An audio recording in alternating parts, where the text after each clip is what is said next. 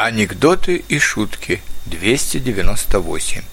Как вы смотрите на это? Как вы смотрите на то, чтобы выпить? Спрашивает один коллега другого, выйдя из офиса. Пристально, отвечает второй.